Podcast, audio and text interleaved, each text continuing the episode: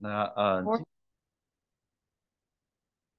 今天我们刚才弟兄带我们读了今天的这这一段经文，那是在创世纪十二章一到四节。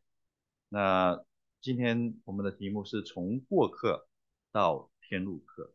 那这一段经文的主角就叫做亚伯兰。嗯，亚伯兰也就是亚伯拉罕的两个名字是同一个人。那待会儿我们可以再多讲一点点关于这个名字的意义。那在嗯这一段圣经发生之前，你如果回去看看第一到第十一节，你会发现就是神一直在做一件事情，神要把人带回到他的家里，神要把罪人带回自己的家中。那之前刚刚是前几章里面讲到的是神借着呼召挪亚。来造方舟，救了人类，能够离开灭绝，从罪恶的堕落当中被灭绝，是借着神的所造的一个方舟。方舟。那到了今天这十二章或者之前十一章的末处的时候，神开始的他在永恒当中就已经定义要成就的工作啊，他从一个呼召开始。就是呼召亚伯兰来开始他要成就的工作。那亚伯兰当时住在的地方是叫做乌尔。那我如果我们弟兄姐妹对历史有一点了解的话，我们就知道在当时乌尔是世界的一个啊文明的中心，米索波大米。那这是人类有记录的当中最古老的文明。啊，我读书的时候，中文教科书称那个地方叫做新月沃土，我不知道大家现在后来是不是也带还是这个名词啊？那我们读的所谓的四大文明古啊文明古国当中，这个米索不达米这个文明乃是四个文明当中最古老的一个，因为在那里人类最早的文字记录就是在那里出来的。那当时亚伯兰住的这个城市乌尔。考古学家已经发现了呃乌尔的遗迹，那那里他们发现的不是一个我们想象中的乡村啊，或者是那种呃呃没有，就是就是那种没有好好的规划的那种的放牧啊，或者是农耕之类的那种的乡村，他们发现的那个遗迹是一个城市的建构，因为。房屋与房屋之间非常的紧密，那像是一个城市，不像是一种乡村，更不像，甚至可能不像我们的中西部啊那种的大大片地的那种地方，并且在乌尔，他们找到有完整的那种的完善的图书馆。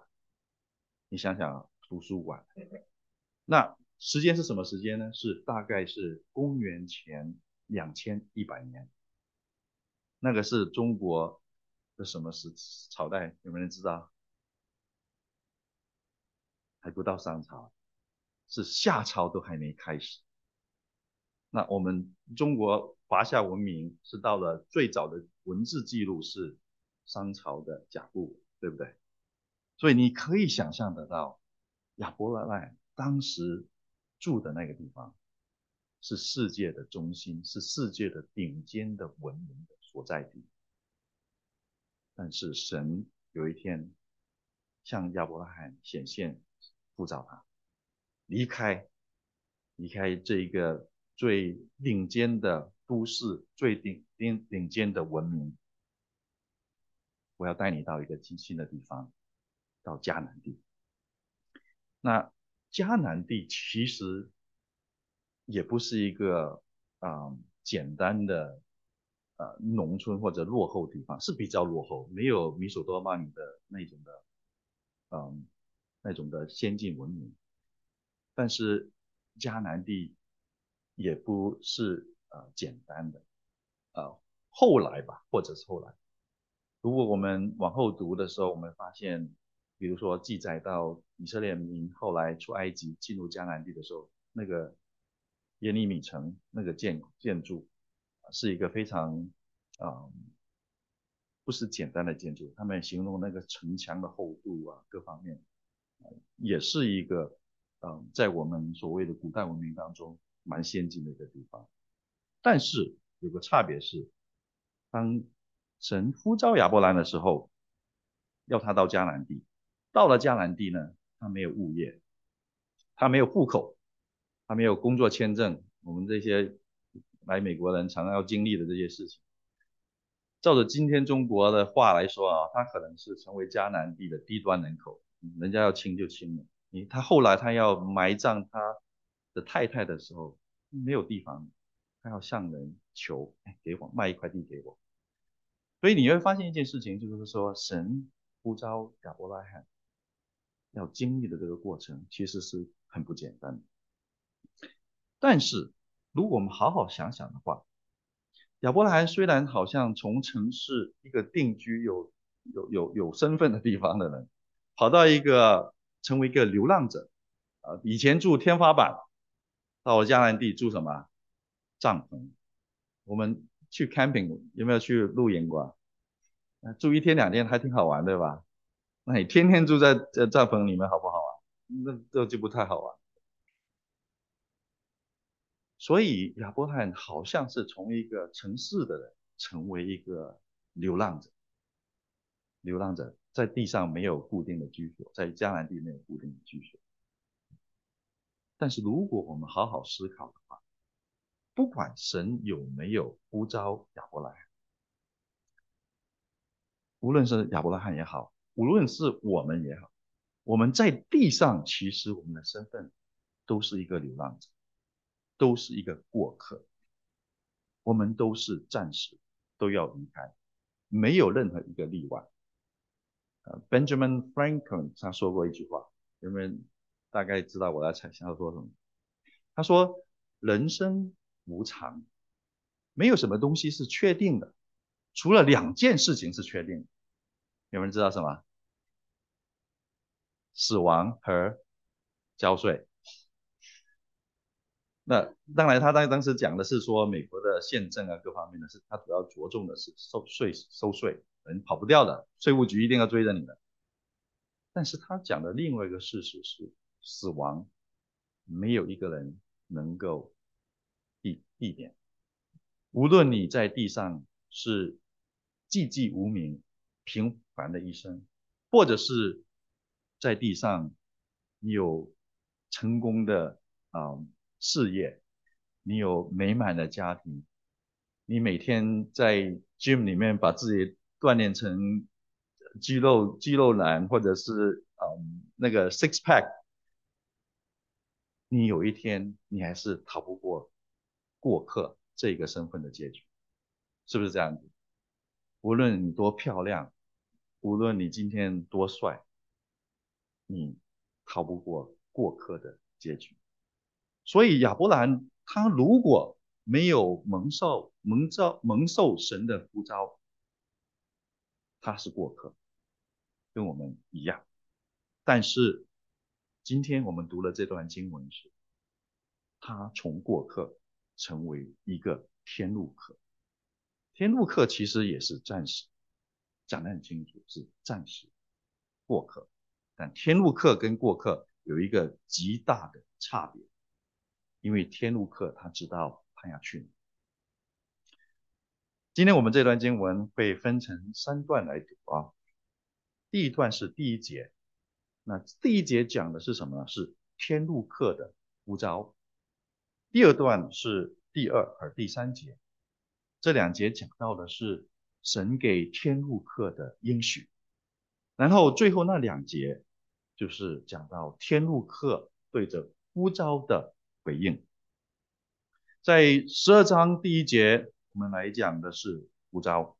耶和华对亚伯兰说：“你要离开本地本族富家，往我所要指示你的地方去。”圣经告诉我们说，亚伯兰这个名字是他应该是父母给他起的名字，后来神帮他改了另外名字，叫做亚伯拉罕。亚伯兰的名字的意思，有没有人知道什么意思？老名字的意思叫什么？有没有人知道？他的名字的意思叫做高贵的父亲。高贵的父亲。看来他的爸爸为他生了这个亚伯拉罕出来说，对着他有极大的期盼，说这个生的这个儿子要为我生孙子、生孙一堆，所以我给他一个名字叫高贵的福气。但是这个名字其实是非常的讽刺的，因为读到今天这段经文的时候，亚伯罕几岁啊？七十五岁。七十五岁的亚伯罕其实人生蛮美好的，有钱，对吧？是有所成就。你看他带的是人物财物的迁移，他而且呢，他娶了个老婆。这个老婆怎么样的老婆啊？漂亮啊！到不是去，他没有说现在几岁，大概我忘了是少比他年轻大概八岁十岁左右，十岁对，谢谢。还很漂亮，漂亮到个地步是到了。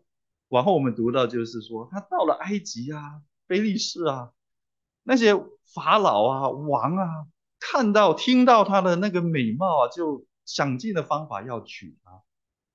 所以，弟兄们，人生美满到这个地步还不错吧？啊，事业有成，家境不错了，老婆娶了个好老婆，漂亮老婆。但是，他人生当中有一个极大的遗憾。就是他名字的那个的反反相反，啊，膝下空虚，没有儿子，没有女儿。我们中国的老话说什么？嗯，不孝有三，是吧？没有人知道，叫什么？无后为大，对不对？所以你看亚伯兰啊，他的生命当中，然后他三兄弟哦，嗯。其中一个兄弟叫做拿赫，在前面一章你会，十一章的后那一段你会读到，拿赫这个时候已经做了爷爷。那他的另外一个弟兄哈兰也生了那个儿子叫罗德，那就是今天也读到的经文。所以这个高贵的爸爸，每一次人叫人家叫他的名字的时候，其实都是一个一根刺。高贵的爸爸，我们去看球啊，哎。我们带着儿子一起去看球啊！这个高贵爸爸，OK。那人生在他的生命当中，每一次人家叫他，呃，虽然什么都有，但是他里面有这个。那现在神要呼召亚伯拉罕，要跟他创一番事业。你想想，人你如果要去搞一个项目，你会找什么人啊？找最好的人才，对吧？最强的队友，你绝对不要去找个猪队友，对吧？我们去找过工作的你也知道，你都要经过很多的那种 interview 面试，呃，不止常常不是一轮呐，是两轮三轮，就是公司要刷刷刷到一个，他就嗯这个好，我们要人都要挑最好。但是你如果看当时亚伯拉罕的光景，在当时那种社会，男丁的数目就是一个家庭的那个实力。跟本钱，其实不只是那两千多年，呃，或者不是两千，是五千年，啊，这是四千年前的事情，呃，即使在现代，你去中国那些农村地方，我爸跟我说，在他那个年代，就是大概三四十年前起码，那个他的农村那个老家里面，如果你家里多生一个男丁，你跑出来跟人家吵架，你你你你都站得比较直的，是不是这样子？现在应该还有这种状况，在那个时候就更加，所以。亚伯拉罕在当时，其实他是一个没有什么希望的一个家庭。虽然当时他有钱财，但是他没有希望，没有什么的实力。所以当神要找一个人来和他配搭，来成就神的计划的时候，神没有找一个最好的人去，他找了一个最人看来是最不能够成就大事家庭。他找了一对老人家，他找了一对七十五岁而且家里无儿无女的老人家。你知道人到了七十五岁干什么？还要去创业吗？不会了，七十五岁干嘛？在家安享晚晚年的话，可以的就安享晚，对吧？但神在亚伯拉罕七十五岁的时候，啊，要他使用他来兴起他的工作。人的工作是要找。机会让人的能力被彰显，让你的才干被彰显，让你 可以人家可以看到你的时候，哇，你好棒！这是人的工作。但神的工作是什么？神的工作确实要拣选人看为软弱的，他要人在软弱当中单凭信心来顺靠他，来依靠他。神要使用这样的人来彰显他的荣耀，他要让人看见的是，要成就大事，要成就神要做的事情，不是靠车，不是靠马，不是靠人的力量。乃是靠神自己的恩典和能力。然后今天神说，像摩亚伯拉罕说，你要离开本地本族富家。你知道我们今天活在现代人的社会当中，你很难去理解当时神向亚伯拉罕那个要求有多严重。因为今天的社会是依靠法律规则，对吧？你你我们的生命、我们的财产、我们各样的权利。都有受到这些社会的企业的保护。那我们在座都是基本上，我估计百分之九十九点九九都是经历过这种离开家乡，对吧？来到美国，嗯，这个地方。我不知道你当年离开你家的时候有没有伤心，有没有不舍？我当年离开香港的时候，我在机场要走的时候，我爸就。抱着我，啊，亲了我一口。你知道我那时候是已经成年人了，我有记忆当中，那是我爸第一次亲我。因为我爸是那种传统的那种铁汉的那种性格的人，他不善于表达里面的感受。但那一次，我要离开香港来美国，他里面。我看着他眼睛泛着泪水，那里面是满满的爱和满满的不舍。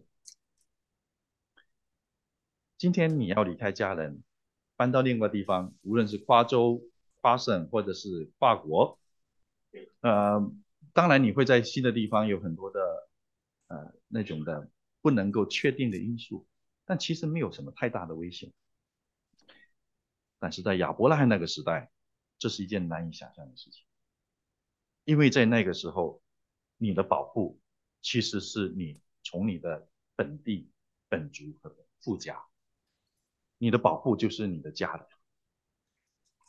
如果我们往后再读的时候，你就会一个很鲜明的例子，就是后来四个王跟五个王在交战的时候，在迦南地震交战的时候，罗德一家就被。那个得胜的一方掳走，你知道罗德在当时已经是蛮有家业的一个人，在当地的社会里面可能也是有头有头有脸的，但是在这种用靠靠强那种有点像这种叫做什么嗯丛林社会的那种的呃环境里面的时候，他的一家在兵败的时候就被掳走，他不只是。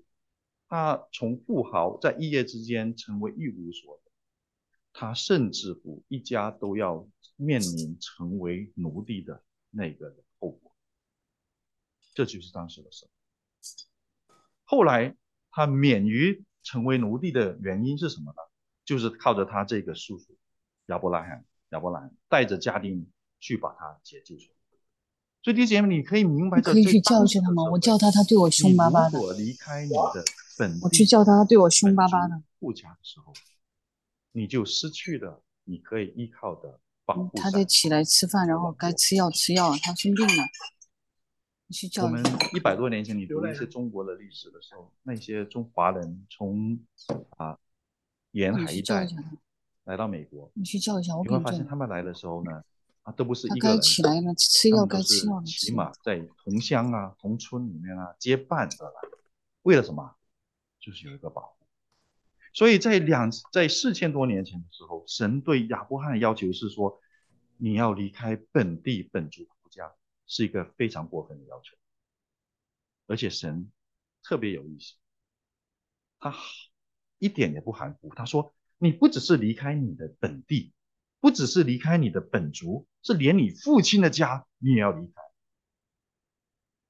所以讲得非常清楚的，你要撇弃一切你可以依靠的这些的人事物，你要离开它。另外，如果你查考其他经文的时候，当时神的呼召临到亚伯拉罕的时候，他没有告诉他说你要去哪，是后来才慢慢让他知道说要去的是迦南。所以你想想，如果你是亚伯拉罕，亚伯拉罕，当时神向你说离开你的父家，带你到一个地方去，你会怎么回应神的呼召？啊？真的，你你你如果把自己放到当时的时候，会知道这件事情非同小可。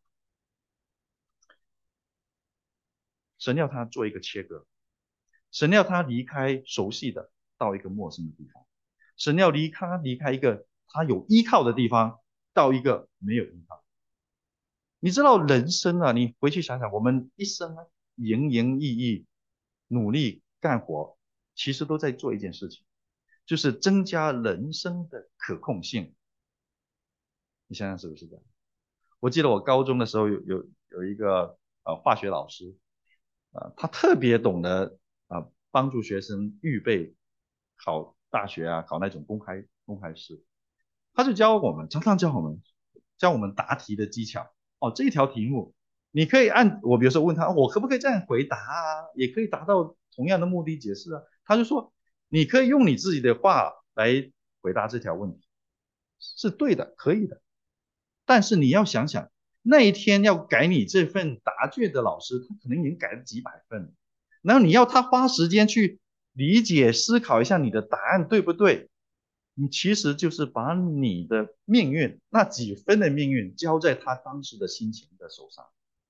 所以你也可以另外的方式，你用这几个 keywords。就是那种的叫做什么名词啊？嗯，重要名词来回答同样的题。你如果用这些 keyword 来回答题目的话，这几分这个这道题目的分数就更多的掌控在你的手上。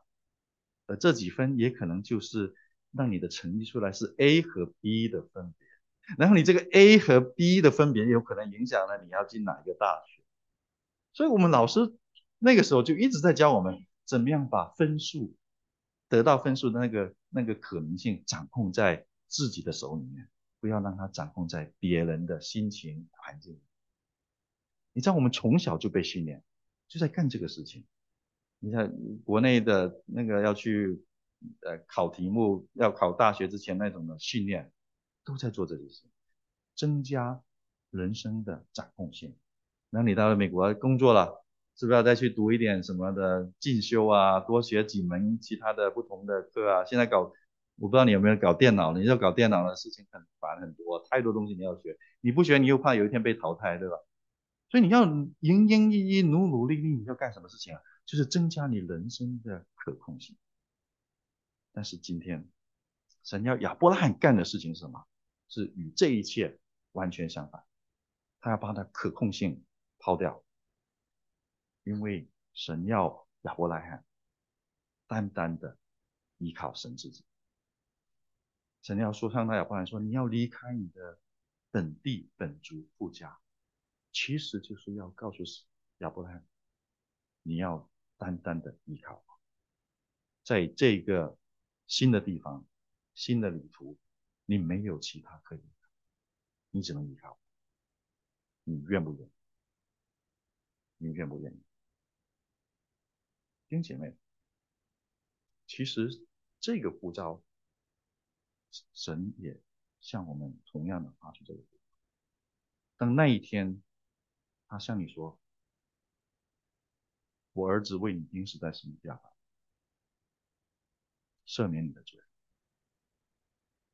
你要不要接受他做你的救主？我们基督徒常误会以为啊，你信耶稣那一刻，只是接受了耶稣的。救恩让你罪得赦免，让你有一天可以进天堂。我们常常以为神那一个呼召就是这么一回事情，其实我们错了。当神把他儿子挂在十字架上，然后指给你看的时候，你要不要接受我儿子？那个的接受，那个呼召，不单只要给你罪得赦，不单只要拯救你的灵魂不至于永远的灭亡，他其实要你做一件事情，你愿不愿意接受我的儿子成为你生命的主宰？你要不要愿愿不愿意把你的一生来交给我的儿子？弟兄姐妹，这是神的护照。今天神向着我们今天的基督一样的护照，离开你能够依靠的，离开放下你熟悉的，你今天要相信单一的依靠这位耶稣基督。所以弟兄姐妹，如果你当天信主那一刻，以为只是你要得救，你可以进天堂，你其实你误会了，你误会了，这是一个美丽的误，因为神要给你的是更宝贝，神要让你的一生进入他的保护当中，进入他的恩典当中，但这个不容易。今天亚伯罕这里面临的这个的呼召。就是后面那一句，这第一节的最后，他还说：“往我所要指示你的地区。”你知道吗？离开吾尔不是那个目的，什么才是目的啊？进入迦南地才是那个目的。所以亚伯拉罕他离开吾尔的时候呢，他却在哈兰那个地方停下来。这就在十一章的最后那几节告诉我。他在哈兰停下来，也就是为什么今天在第呃四节的时候，他说亚伯拉罕出哈兰的时候年七十五岁，因为亚伯拉罕在哈兰停下来，但是神再一次的呼喊他，呼召他，你不只是离开乌尔，你是要进入迦南，所以神不只是要亚伯拉罕让以神为自他的父家。以神为他的父，他还要成为神，神还要成为亚伯拉罕自己的产业。亚伯拉罕他要抛弃乌尔的产业，他要离开，他要进入迦南地。这是因为神要把迦南地赏赐给他。迦南地的属灵意义其实是什么？就是神的自己要成为亚伯拉罕的产业。所以刚才那个我刚才讲。当耶稣基督向你呼召的时候，不只是要你脱离罪、脱离死亡，他要你进入他生命的那个的产业的当中。进入迦南地，就是得着耶稣基督成为你的产业。好，这是第一节，神给人的呼召。第二第二段里面讲到的是神给天路客的应许，他说。第二节、第三节，他说：“我必叫你成为大国，我必赐福给你，叫你的名为大，你也要叫别人得福。为你祝福的，我必赐福于他；那咒住你的，我必咒诅他。地上的万族都要因你得福。”这段里面，这个应许里面有讲三件事情。第一个就是伟大，神要让他成为大；第二个事情就是神要与他合而为一。联合，然后第三件事情是神要让亚伯拉罕成为祝福的管道。三件事情，神的应许。那什么叫伟大呢？第二节里面说：“我要叫你成为大国，我要叫你的名为大。”如果我们记得巴别塔的故事的时候，我们在看这段经文。你想想，其实是有点矛盾的。巴别塔的问题是什么？你记不记得？巴别塔是说，人当时说，我们一起联合起来，我们要造一座塔，高到能够好像在进入天，高到以天为为高，然后让人都让人的名字可以在地上被看见、被称颂。那是巴别塔，人要让自己。成为大，人要让自己的名声胜过世上一切的万物。但是神不允许这件事情发生，所以神在地上变乱他们的口音，让他们因为没有办法沟通，所以就分散到各个地方去。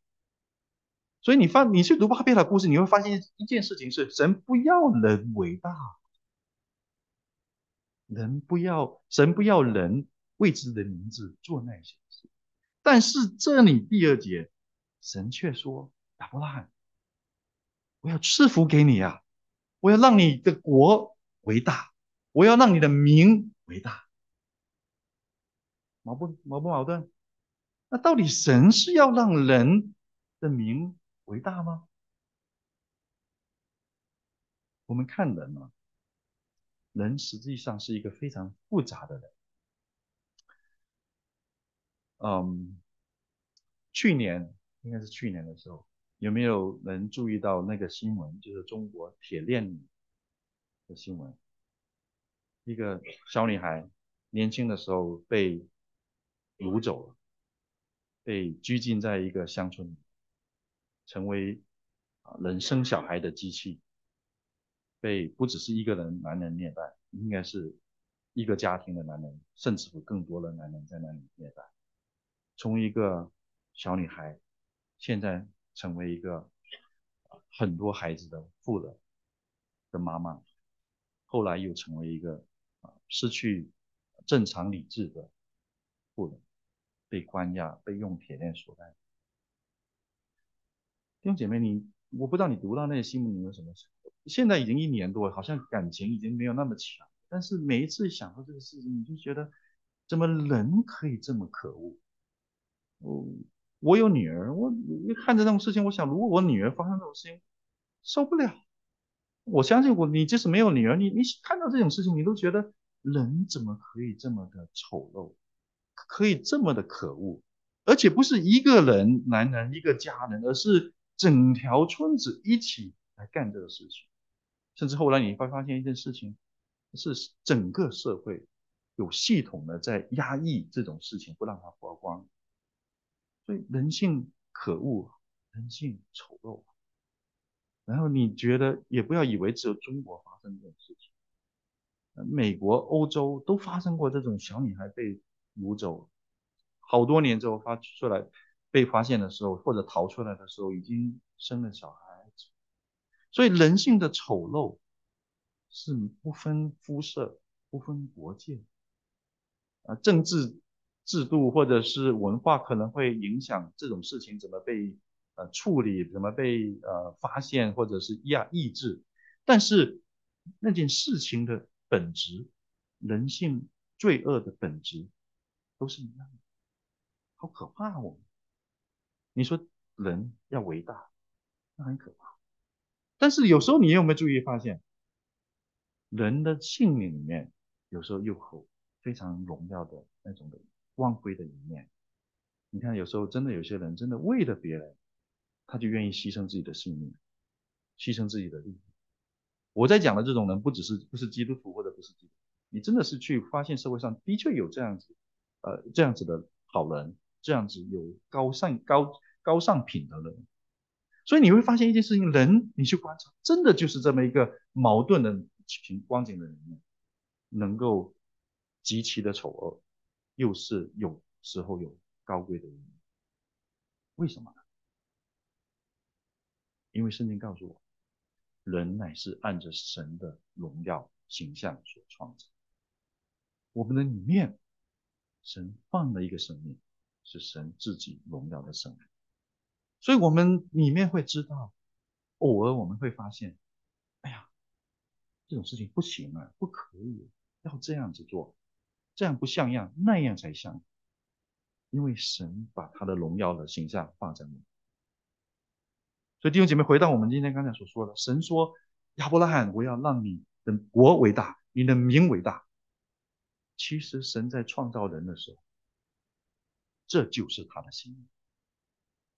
他把他自己荣耀创造你我的里面，因为他要人在地上满有荣耀，不只是普通荣耀，乃是像神一样的荣耀。因为他要人在地上能够彰显神自己的那种的荣耀光。但是当然我们知道，人堕落，人犯罪。堕落，离开了神，离开了人离开那个生命的泉源的时候，最可恶的事情都会发生。所以回到今天这段经文里面，我们知道，神今天呼召亚伯兰的时候，他是要恢复他一早预定在人身上要成就的事情，他要让人回到荣耀的里面，他要让人成为大。但是人是没有办法靠自己伟大，人没有办法靠自己能够成为有荣耀。我们想想人类历史啊，只要有人有国家，他想要成为大，那结局是什么？灾难，灾难。一次世界大战，二次世界世界大战。都是有人，我要伟大，我的国家要伟大。当人要靠自己的方式伟大、为荣、有荣耀的时候，带来的就是悲剧。然后这种悲剧现在还在发生，有时在国家的层面，有时候是在社区，有时在家里面，更多时候其实在教会里面也在发生。在教会里面，如果有人他要让自己被彰显为大的时候，你会发现教会带来的就是混乱、分裂、痛苦。人靠自己要伟大就是悲剧。但今天神要那做的一件事情是什么？神要按着他的心意成就人真正的有神的荣耀，有神的伟大。人如果里面没有一个生命可以承受伟大的的的话，这一切的所谓的大都会带来破坏。那有点像什么？你把一个小孩给他一个机关枪，那是什么悲剧？所以今天神要做一件事情，什么？让人里面拥有一个生命，这个生命是可以承受伟大所带来的那个的。责任和那个那个权那个权利，这个生命是什么呢？这个生命的开启就是你能顺服回应神的呼召。亚伯拉罕收到接受神的呼召的时候，神要他放下自己所能依靠的，而要进入单单的依靠神的那个家。神要他单单的顺服神，所以今天弟兄姐妹，神要在我们的生命当中成全啊，他这个心意是一早就已经定下。弟兄姐妹，我们不是要骄傲啊，我要伟大，不是的，这是神要给人所预备的。那今天我们能够承受这一点，是这个伟大，就是我们顺服神，我们单单的来依靠。你要靠自己。你的伟大就是悲剧。你要单单的来依靠神的时候，神生命当中的荣耀就很自然的在你生命当中能够彰显。这是神今天这个呼召，这个应许给亚伯拉罕的是所要说的事情。进入迦南地，这个地就是代表耶稣基督的生命。进入迦南地就是承继承、接受耶稣生命里面一切的丰。把你在无二的产业放下来，你就可以进入迦南，承受基督给你的那个工作。然后第三节说：“为你祝福的，我必赐福于他；那咒诅你的，我必咒诅他。”你读这一节的时候，你发现一些事情，基本上神就在说一件事情：说今天你的命运和我绑在一起。人与神的命运绑在一起，弟兄姐妹，你你你你，我不知道你读到这一节这这个这个这个概念，你有什么？我我我读到的时候，我觉得没有办法不赞美神。中国文字里面优美说“沧海之一粟”，对吧？那描写的就是说，在那个海洋的里面，你把一颗米粟米扔到海里面去。我们常常用那个“沧海一粟”来形容什么？人的微小，世事的那种的不受控。我们真的就是沧海的一粟。但今天神说，你的命运要跟我绑在一起。神把你的命运和他绑在一起。你你你想想，今天如果有如果美国总统或者是哪一个伟人说，今天谁欺负你就是欺负我。我们有时候看那些什么黑黑社会老大的电影，对吧？今天你欺负我这个小弟，谁欺负你？出去告诉人说你是我小弟。你你可以想象，那个只是一个黑社会小老大而已，他跑跑到到那一条马路上，他人家知道他跟这个这个老大有点关系的，人家给他面子。今天不是随便一个人跟你绑在一起，今天是这位创造宇宙万物的神跟你连在一起。我最能够呃理解一点点，就是今天北约有有没有人理解这个概念呢？北约什么意思啊？就是说这几个国家他们联盟在一起，谁碰敢碰其中一个国家，就是在碰什么整个北约联盟。那所以为什么美国呃说北约一直不让乌克兰进入北约呢？因为当那一刻，当那乌克兰进入北约的时候，北约整个系统都得起来跟苏联打仗。那是一个，那是一个完全跟今天我们看到那个那个形势是完全要相反。因为那个的联合，把他们的命运绑在一起。今天我们就是跟神绑在一起。如果记得，当扫罗在新约里面的扫罗，他要去迫害基督徒，他拿着文书要带大马色去抓基督徒的时候，耶稣基督的荣光向他显现。他说：“扫罗，扫罗，你为什么逼迫我？”扫罗他说：“我没有逼迫你，你是谁呀？我哪里有逼迫？”扫罗说：“大概想象就我就是抓的，就是地上的那些基督徒而已。你是谁呀？”耶稣基督也没有说：“你为什么迫害斯提凡？你为什么迫害彼得？”主耶稣说：“你为什么迫害我？”就是今天我们读的这一段经文，我们与神言，今天教会与基督联合。谁在伤害教会，谁就是在伤害耶稣基督。这位神就要与他为。所以弟兄姐妹，我说我们碰到一些的事情的时候，教会碰到一些什么事情的时候，你要想想一件事情：今天教会与神联合，合而为一。神是要祝福教会，所以祝福神就要祝福，所以咒诅神就要咒诅。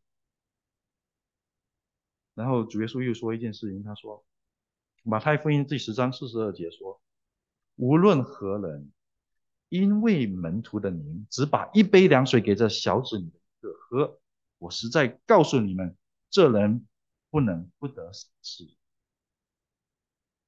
如果有人因着你是耶稣的门徒的缘故，给你一杯凉水喝，神就要赏赐那个。”无论何人啊，那个人无论是基督徒也好，不是基督徒也好，只要他因着你是基督徒缘故，他给你一杯凉水喝，神要赏赐他一个。你想想看，这神给的恩典，把我们的命运与他绑在一起。那这个门徒的原名的意思，这这个小子的意思，不是指的哦教会的事情神才管，不是的，是你一一个小子，神都要管。因为姐妹，所以有时候我们基督徒在外面碰到事情，被人欺负的什么，你不要太伤心，不要太失望，不要害怕。你知道一件事情，神都知道，神有一天他都要管教，为你祝福的，神要祝福；咒诅的，神要咒。你去读旧约圣经里面，今天没有时间细讲，你会发现神真的是在实行他所答应亚伯拉罕的事情。往后你会看见那些要欺负亚伯拉罕的神。一下子就搞定。今天你要读啊，世界各地有地方是在欺负基基督徒，然后基督徒受到的是那种的苦。然后，我们之前还听到的就是在国内有些的弟兄受到了那迫害，是我们是很伤心，我们也失望，我们觉得有时候碰得很无奈。但是你一定要记得一件事情：神知道，神给人的苦，给基督徒的苦，不会超过他们所能够担负。有一天，神要让他承受荣耀。神借着这一切的苦难，是要让人的生命里面得以认识他的自己，经历神的自己。所以弟兄姐妹，神要与我们联合。所以今天我告诉你，你先离开这里的时候，你可以昂起头。今天人不敢碰，你要相信一件事情。神是你的祝福，神是你的保护。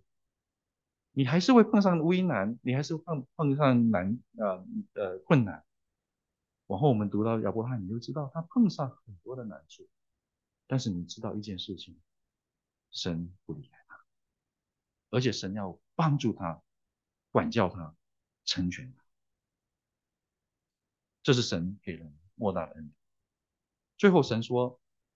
我要让你成为大，我要让你的名为大，好让你成为别人的祝福。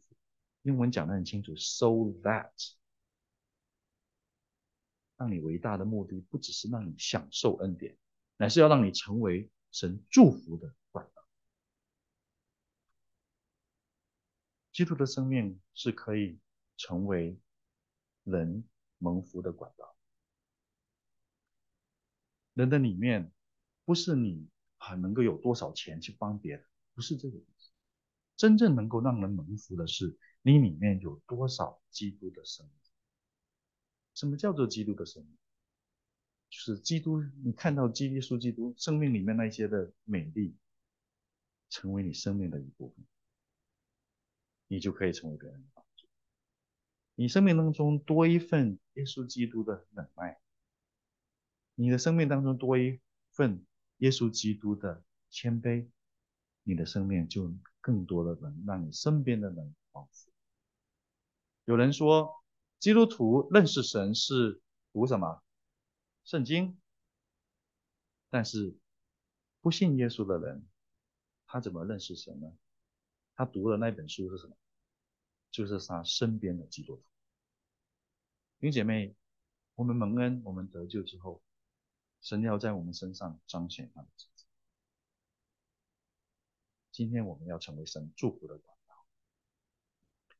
好，那最后一段里面讲的是天路客对着神应许的回应。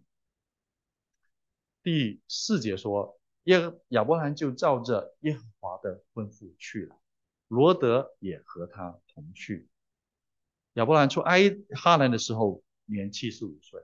亚伯兰将他妻子撒来和侄儿罗德，连他们在亚南哈南所积蓄的财物、所得的人口，都带往迦南地区。他们就到了迦南地。弟兄姐妹，你们发现一件事情：亚伯兰带了谁走啊？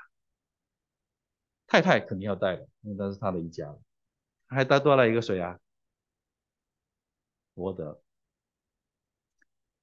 有没有发现有什么问题吗？神给他的应呼召是什么？离开本地本族富家，他带着罗德，这是他富家的。所以你发现一件事情啊，亚伯拉罕他在那个时刻，他愿意啊回应神的呼召，说：“我去，我跟你去，我愿意离开我的依靠，离开我的保护，离开离开我撇下我在。”无尔的产业，我愿意跟随你。啊，虽然一切的不确定性，但是我愿意来相信你。这位信心的父亲，信心的伟人，他带着罗德出来。你会发现一件事情，其实亚伯兰跟我们的生命蛮像。我们今天信耶稣了，对吧？我们说主啊，我要你，我实在是愿意相信你。你爱我，我要接受你做我的主，做我生命的主，我要跟从你。但很多时候，我们是真的就离开我们的夫家，离离开啊本地本族了吗？离开无二了吗？你我们刚才讲了哦，第四节说这一次亚伯兰是从哈兰出来，他离开乌尔的时候还在哈兰停留下，有可能是他收当神向他呼召的时候，他回去跟爸爸说：“哎，爸爸，听这位神向我行，他要我跟着他。”然后他爸爸可能就说：“说，哎，好啊，不错，儿子，但是你一个人去太危险了。这样吧，我们跟跟你一起走。”所以实际上告诉我们，是他他的父亲他拉带着亚伯兰夫妇带着罗德一起离开乌尔，然后在路途的中间，他哈兰这个地方就停一下。这就是我们基督徒今天的光景。我们蒙了神的恩典，蒙了神的呼召，我们离开了，但是我们的心常常还是不容易离开世界对我们的引诱，世界对我们的那种的捆锁。这就是亚伯兰当时面对的光景。他没有离完全的呃离开乌尔进入迦南地。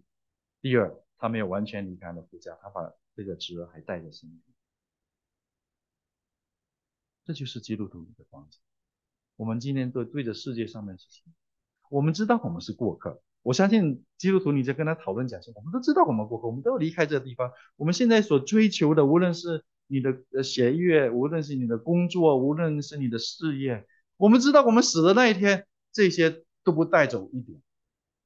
但是我们今天在地上活的时候，我们还是会受受这些事情，是不是这样？啊，前天我我听到我们家门口很吵的机器声音，我就看看到底什么事情。要看哦，我们斜对面有一个房子被呃买了，然后拆了，然后造了一个大房子。然后看着那个大房子说，听看到的声音，看到在造，已经成型。什么时候我也能够住那个大房子，那多好！我们家那房子要老，五十年代的房子，没有问题。整天在想着这么搞。我就突然看着那个房子啊，什么时候可以住个大？弟兄姐妹，你知道我的意思？我们真的是在这地上活的时候，我们还心里面还很容易受到世界给我们那种的引诱，真真实实。亚伯兰这位信心的伟人，其实跟我们没有太多的两，他也在挣扎。离开世界的羁绊，世界的。刚才新政弟兄进来问我说：“哎，你们没有来，是不是去大学了？”我说：“你真的，你还蛮观察入微的。”是的，呃，常常我女儿都会跟着我来。我女儿今年进了大学，我不知道你们有小孩进大学经历过这个阶段没有？我这是第一次经历。那以前我们都会跟弟兄姐妹分享说，嗯。儿女进大学，好好努力啊！其他事情不要想太多，不要管太多，不要太多压力。因为为什么呢？亚洲人的群体的里面，有小孩的，最大的事情是什么？爬藤，是不是这样子？我不知道你们这边有没有？我们很多弟兄姐妹，小小朋友下了课之后，就一堆的活动，学网球，学象棋。啊，上什么库门，上什么这种课那种课，下来忙的不行的。就我们有些弟兄姐妹说，哎，周六小朋友想找个小朋友一起玩都不容易，都去上课了。那我们不愿意干这个事情，我们觉得说不要这样，劝勉弟兄姐妹不要这样子。我们孩子在地上，我们要把他们带到神的面前，是是的，要他们努力读书，努力啊干他们该干本分的事情。但不要为着世界上能给我们的那一种的虚构的、没有长远价值的这种东西去去把你的命给掰进去。然后今年轮到我女儿要进大学，你猜猜我心里面会想什么？我女儿在选大学，对吧？在申请大学。我我女儿的那个中高中是很很棒的高中，在 Bergen County 是是是非常。非常非常好的高中，然后我对我女儿，你说有没有期盼呢？我虽然说，啊，常春藤学大学不重要，名牌大学不重要，但是如我在想，如果我女儿能够进好的学校，我也为我女儿高兴嘛，这样说，我脸上也什么贴金？我们在教会服侍，我们在教会里面帮助弟兄姐妹，我们会劝他们说不要这样。但是到了我自己的关头的时候，这个引诱在不在啊？在，真真实实的在。所以我今天在这里谈一些，跟你讲，在教会的负责的同工、负责的弟兄，或者是好像很有追求的弟兄，我们面临世界的引诱是一样。所以。那时候我跟我就发现哇，自己的心情也会跟着女儿的那种啊，回来那学校的那种呃呃消息啊，起伏翻腾。过客是过客，但是地上的好日子还是要过。天路客，我们追求的是永恒里面的那种要在在地上暂时的的贴金，人家给你的那种。羡慕的眼光，人家给你的赞，还很想享受哎。弟兄姐妹，实实在在，哈兰对着亚伯拉罕的引诱，罗德那种地上的亲情或者那种的肉体里面的那种的依靠，还亚伯拉罕还在他身上在抓着他，即使他已经是信心的伟人。我们知道他很不容易，但他还在经历这些。弟兄姐妹，今天我们也是如此。我们蒙了恩，蒙了招，我们信了耶稣。我们在地上还在经历这一切的事情。但你发现一件事情吗？神在经文里面，你会发现神责备亚伯拉罕。